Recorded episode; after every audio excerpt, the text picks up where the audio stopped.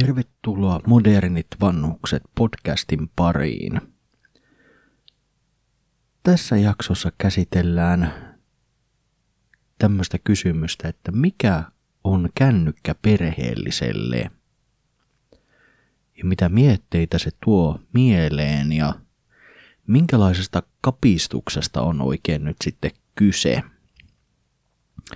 Eli kaikkihan meistä nyt kumminkin tietää, mikä kännykkä on, eli puhelin, tämä älylaite, joka kulkee taskussa liimautuneena käteen.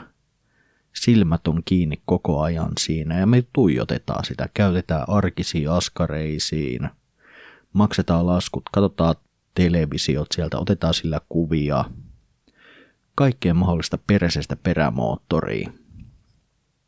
Ja aika lailla kaiken pystytään, kaikki pystytään tekemään puhelimen avulla nykypäivänä.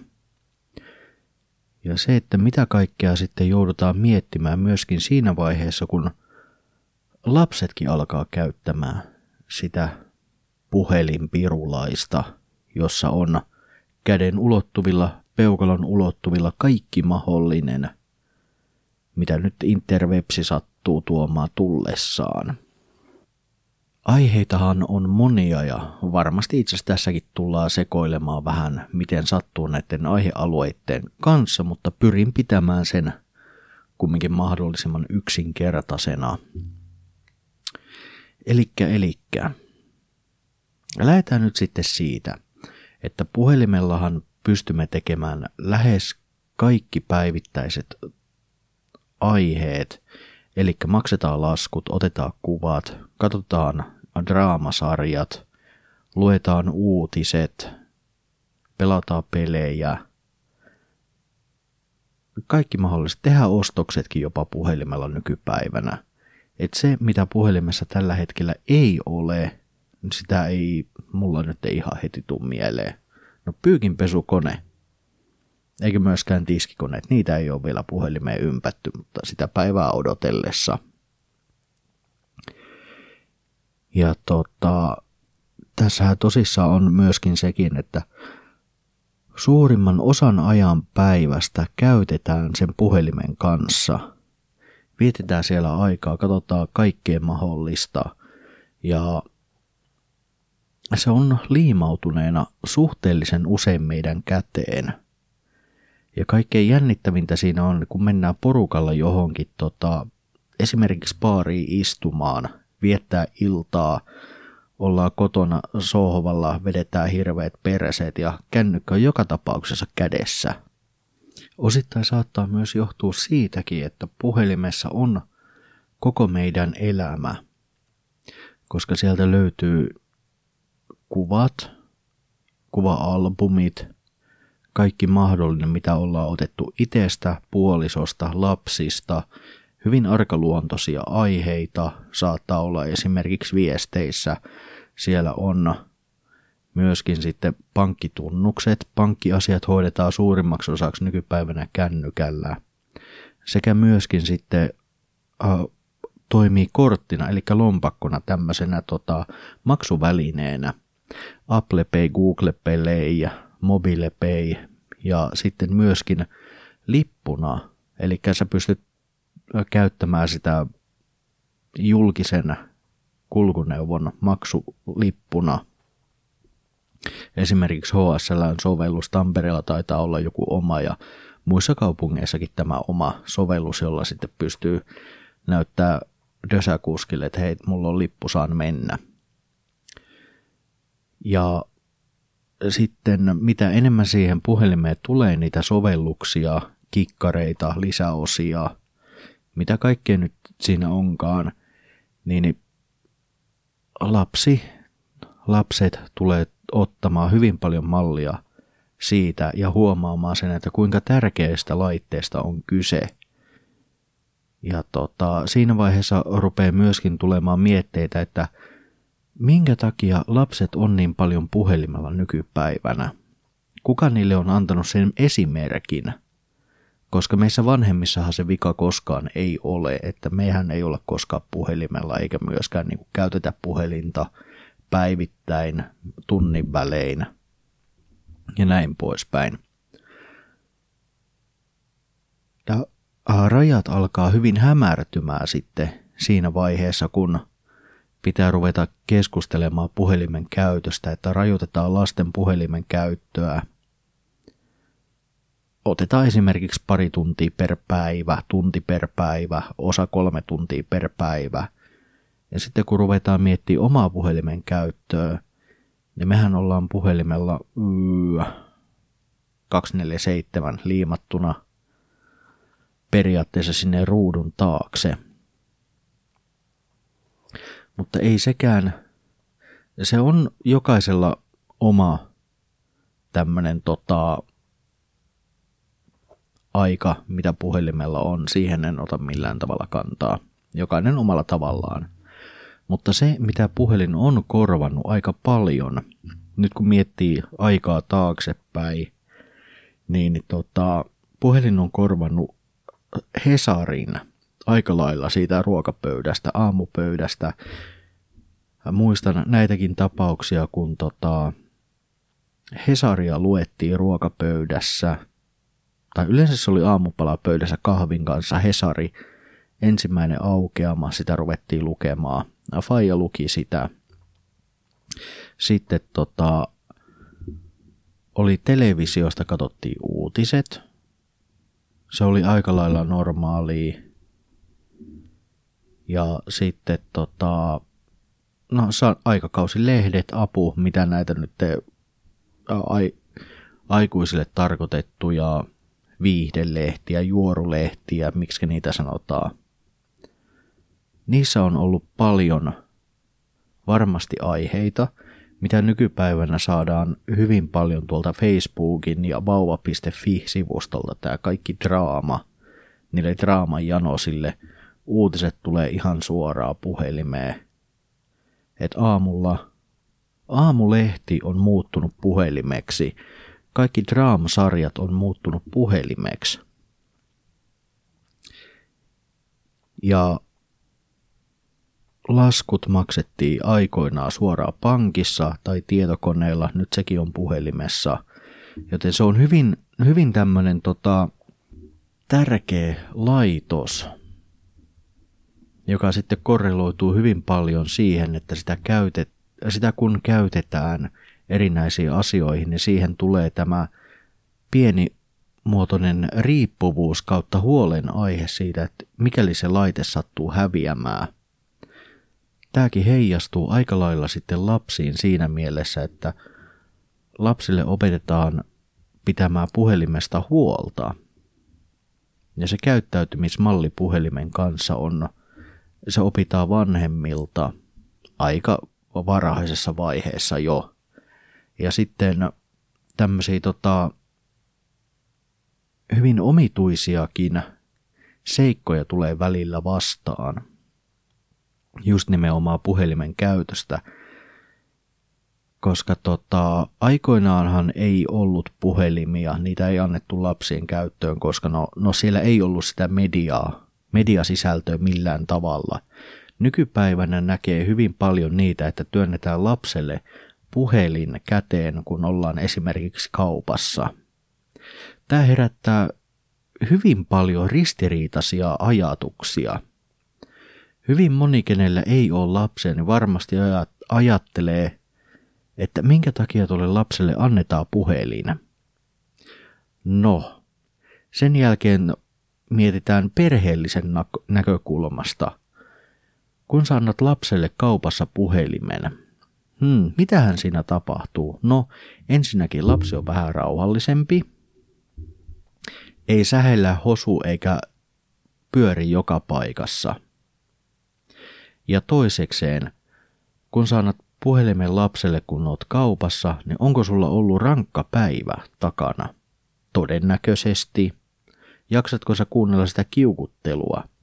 Öö, ei. En välttämättä jaksaisi kaupassa kuunnella kiukuttelua.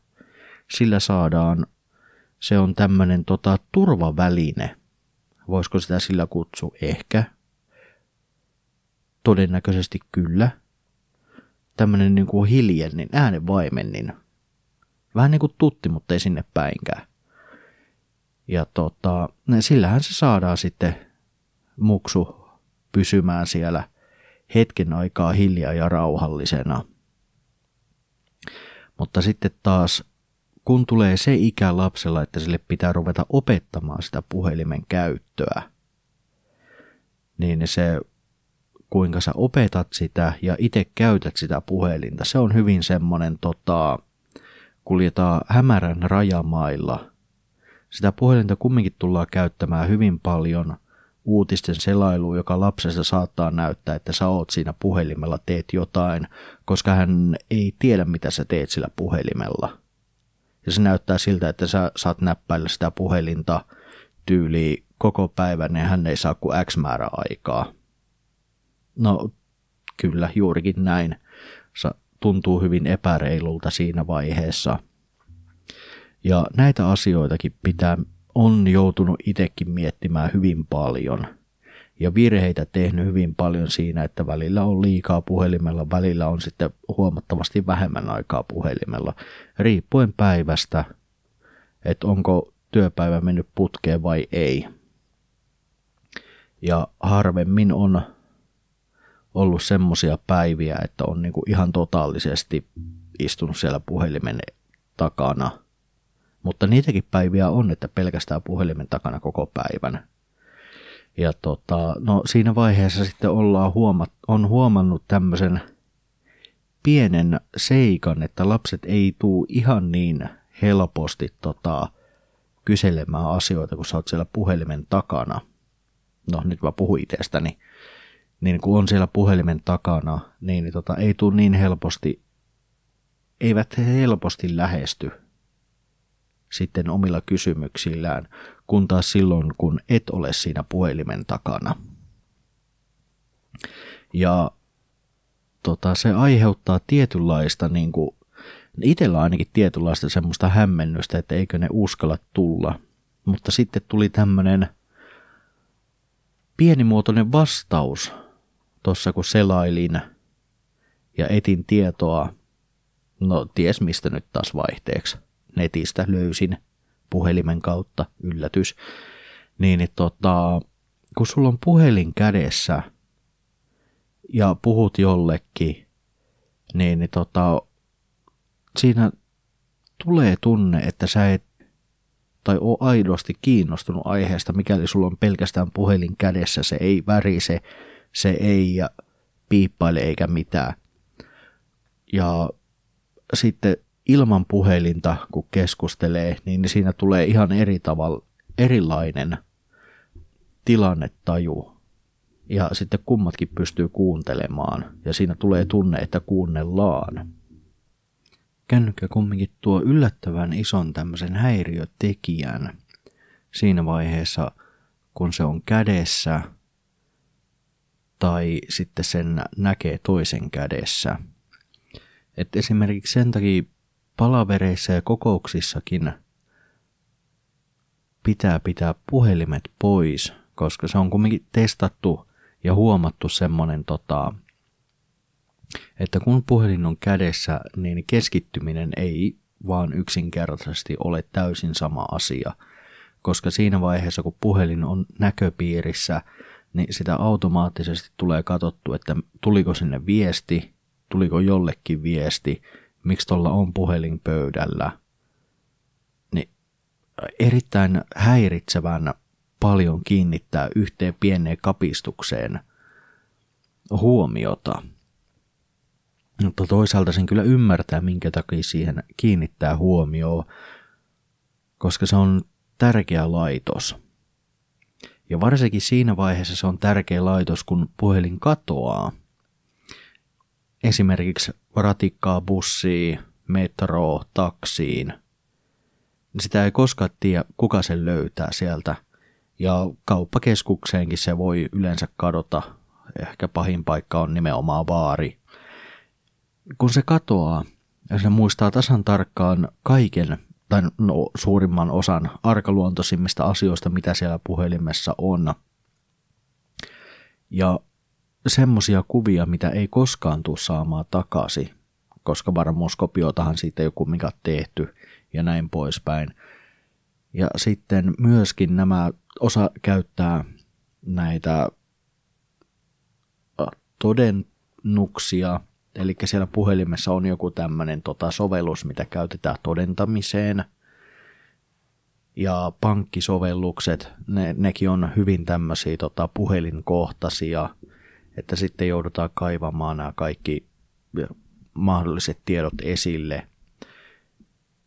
Ja sitten huoli siitä, että onko se puhelin nyt varmasti tarpeeksi suojattu, että kuka tahansa ei pääse sinne käsiksi.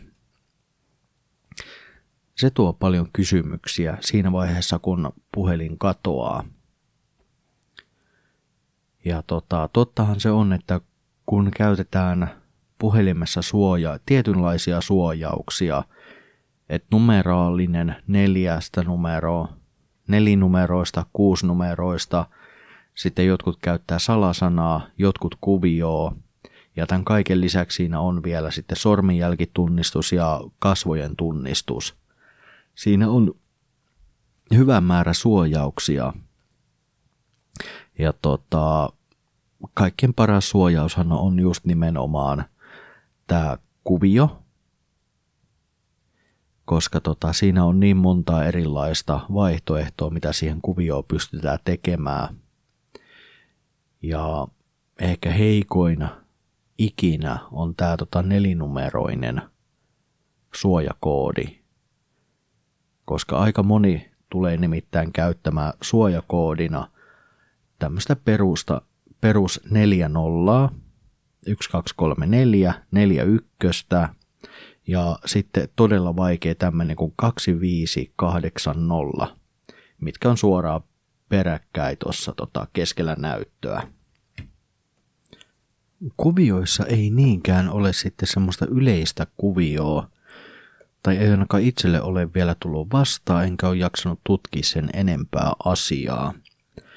Mutta tota, sitten on tietysti tämä etätyhjennys puhelimelle on mahdollista – Nykypäivänä iPhoneissa se on hyvinkin yksinkertainen, Androideissa se menee pikkusen hankalammin, eli Androidilla tarkoitan nimenomaan Samsungia, Huaweita, OnePlusaa, Sony Ericssonia, Motorola, LGtä, mitä näitä nyt onkaan, Xiaomia ja niin edespäin. Mutta tota, se on se etätyhjennys on olemassa, mutta siinä sitten taas menetetään kaikki tiedot, rakkaat tiedot, mitä siellä puhelimen sisällä sattuu sillä hetkellä olemaan. Ja tota, harvemmin niitä kyllä itse asiassa on viety löytötavaratoimistoon, koska niistä osa varkaista, kun huomaa sen, tai tämmöisistä tota, henkilöistä, jotka ottavat löytämänsä puhelimen keskeltä lattiaa, katsoo pääseekö sinne, jos ei sinne enää pääse, se paiskataan roskikseen tai seinää tai hajotetaan. Että näiltä tämmöisiltä ikäviltä asioilta ei pystytä välttymään oikein millään tavalla, mutta suojaamalla puhelimen tarpeeksi hyvin, niin tiedot ei joudu väärin käsiin. Eli käytetään suojaukseen tarpeeksi pitkää tämmöistä tota salasanaa. Eli puhutaan nyt sitten mieluummin kuvioista. Toisaalta hetkinen, itse asiassa Appleenkin iPhoneihin saa myöskin salasanan laitettua, mikäli haluaa. Ja iPhone taitaa käyttöönottovaiheessakin pyytää heti ensimmäisenä kuusi numeroista pääsykoodia sinne.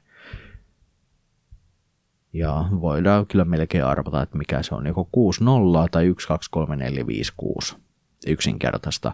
Mutta iPhonekin varoittaa siitä heti ensimmäisenä, että toi 123456 ää, ei käy. Kun taas sitten an, nämä muu valmistajan puhelimissa sitä ei tapahdu. Mutta ne on kyllä hyvin suojattuja. Ja esimerkkinä on, että mikäli puhelin katoaa, sitä ei kukaan muu enää pysty käyttämään. koska se on aika hyvin tällä hetkellä lukittu siihen käyttäjätiliin, mikä sinne on alun perin laitettukin. Siitä tulee monille aika iso haaste sitten. Tietyissä tapauksissa näitäkin ta- tapahtuu usein paljon, ja siihen ei ole oikein mitään virallista kiertotietä. Et sitten otettava yhteys valmistajaan. Se siitä suojauksesta, että nyt kaikki teistä varmaan tietää, miten puhelin suojata, että pitäkää se taskussa ja pitäkää huoli siitä, se on kaikkein paras keino. Koska se on kumminkin sun koko loppuelämä, tuleva elämä, menevä elämä. Ja sama asia pitää myöskin opettaa lapsille, että käytetään oikeanlaisia salasanoja ja niiden kanssa pitää olla kyllä sitten hyvin tämmöinen tota, kekseliäs ja todennäköisesti lapset keksii huomattavasti paremmin näitä tota, tunnuslukuja, salasanoja, kuvioita. No itse kuvion voi kyllä keksiä melkein kuka tahansa. Mutta salasanoissa on aina se, että niitä käytetään hyvin yksinkertaisia, koska niitä on niin mon, monia joka paikassa. Ja se, kuinka sitten lasten kanssa tulee tämä tota, pääsykoodit ja suojakoodit, miksi niitä halutaankaan kutsua, niin käydä läpi omalla painolla. Kertoo, minkä takia siihen on pääsykoodi ja minkä takia se pitää muistaa. Koska näin on muutaman kerran joutunut tuossa kertomaan ja kertaamaan, että minkä takia se pääsykoodi pitää muistaa. Rakkaalle pojalle on kaksi vai onkohan se nyt jo kolmas kerta, mitä se on nollattu se puhelin, koska pääsykoodi on päässyt unohtumaan. Ja sekin oli kuvio itse asiassa. Joo, se oli kuvio, mikä pääsi unohtumaan. Ei enää saatukaan puhelinta auki, niin se piti nollata. Ja harmitus oli kova, koska kaikki tiedot katosi siinä vaiheessa, kun pääsykoodi pääsi unohtumaan. No onneksi siitä päästiin suhteellisen ilman vakavia vaurioita ja vammoja sitten yli. Ja tässä alkaakin olemaan melkein tämänkertainen podcasti. Ja tosiaan nyt kannattaa ruveta vähän miettimään, että kuinka tärkeä se puhelin on ja mitä kaikkea lasten kanssa kannattaa käydä läpi sen puhelimen kanssa. Että miten sitä käytetään, miksi äiti ja iskä hyppii ja kiekuu koko ajan puhelimen takana ja me lapset emme saa käyttää sitä niin paljon kuin vanhemmat. Siihen on aina omat syynsä ja kertomalla syyt niin varmasti lapsi ymmärtää ja itsekin ymmärtää sen, että minkä takia sitä puhelinta pitää muka käyttää silloin lapsen edessä. Jokainen tekee omalla tavallaan, ei ole väärää, eikä myöskään oikeita tapaa käyttää puhelinta lasten kanssa vanhempana, koska meillä on paljon vastuuta, rahallisia menoja, jotka yleensäkin hoidetaan puhelimen kautta. Tämmönen nyt sitten oli tämänkertainen jakso, ja nyt toivotan teille oikein hyvää alkanutta viikonloppua, päivää, keskiviikkoa, tiistaita, ihan mitä vaan. Ja kuulemme taas ensi jaksossa. Kiitos ja hei hei!